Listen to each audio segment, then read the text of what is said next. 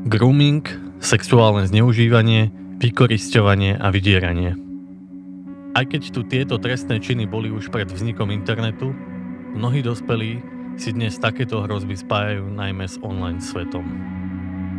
Kým však v bežnom živote od malička deti upozorňujeme, že je nebezpečné brať si od cudzích ľudí cukríky a nastupovať k ním do auta, o hrozbách, cukríkoch a zlých ľuďoch v digitálnom priestore takmer vôbec nehovoríme. Možno ani nevieme, ako na to. Dnes vám k tomu poskytnem zo pár rád. Vítajte pri madrovaní názorovom podcaste online linky dôvery ipečko.sk dnes s jej programovým riaditeľom a psychologom Marekom Madrom.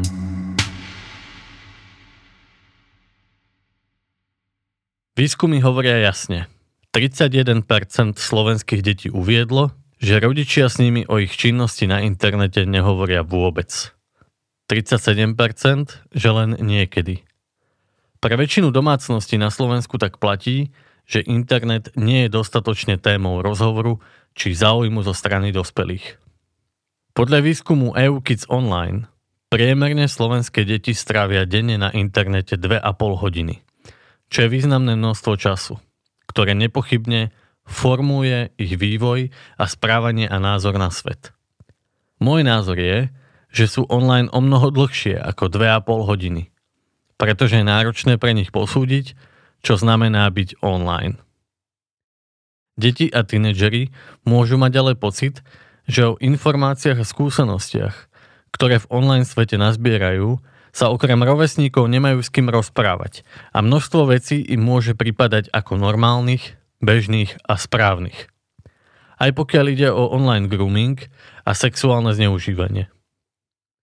Jedným z významných faktorov, ktorý spôsobuje, že deti nemajú v online svete oporu dospelých, je zmena ich potrieb, ktorá nastáva v období asi desiatich rokov. Kým dovtedy od nás očakávajú najmä pocit bezpečia, ktorý im v digitálnom prostredí vieme okrem iného zabezpečiť aj rôznymi zámkami, od tohto veku sa zvyšuje ich záujem o vonkajší svet, ale aj potreba akceptácie v ňom. Rovnako vidia hodnotu v potrebe intimity a tajomstva. Aj práve pred rodičmi je jasné, že vtedy už nemá zmysel nič zakazovať. Represia v období, kedy sa deti prirodzene odťahujú od rodičov smerom k rovesníkom spôsobuje, že oporu a pochopenie v prípade problémov budú hľadať inde. Napríklad aj u iných dospelých na internete. Riešením je zmena nášho prístupu k ním. Medzi 10. a 15. rokom by sa s ochrancov mali stať fanúšikovia – ktorí prejavujú nielen záujem a pochopenie, ale aj nadšenie pre ich svet, záľuby, spôsob komunikácie alebo štýl obliekania. Len tak s nimi nestratíme kontakt a budú nám neustále dôverovať, zvlášť keď im bude ťažko. Rovnako je dôležité nemať od ich útleho detstva v rodine žiadne tajomstvá. Stáva sa totiž, že deti učíme, že o niektorých veciach sa nehovorí.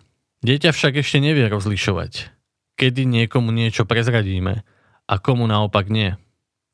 Preto môže zostať o samote aj s informáciou, že sa stalo obeťou trestného činu. Lebo práve to vníma ako tajomstvo, ktoré nesmie nikomu povedať. Jedine maximálna otvorenosť, dobré vzťahy v rodine a záujem nielen o zážitky v digitálnom svete sú účinnou prevenciou a najmä ochranou aj pred online sexuálnymi predátormi. Kontaktu s nimi z pozície rodiča zabraníme len ťažko. Je to skôr úlohou správcov sociálnych sietí. Aj pre nich je to však náročná úloha, pretože každé filtrovanie sa dá pri troche snahy obísť. Čo však môžeme deti naučiť, je rozpoznávať rizika a včas sa brániť.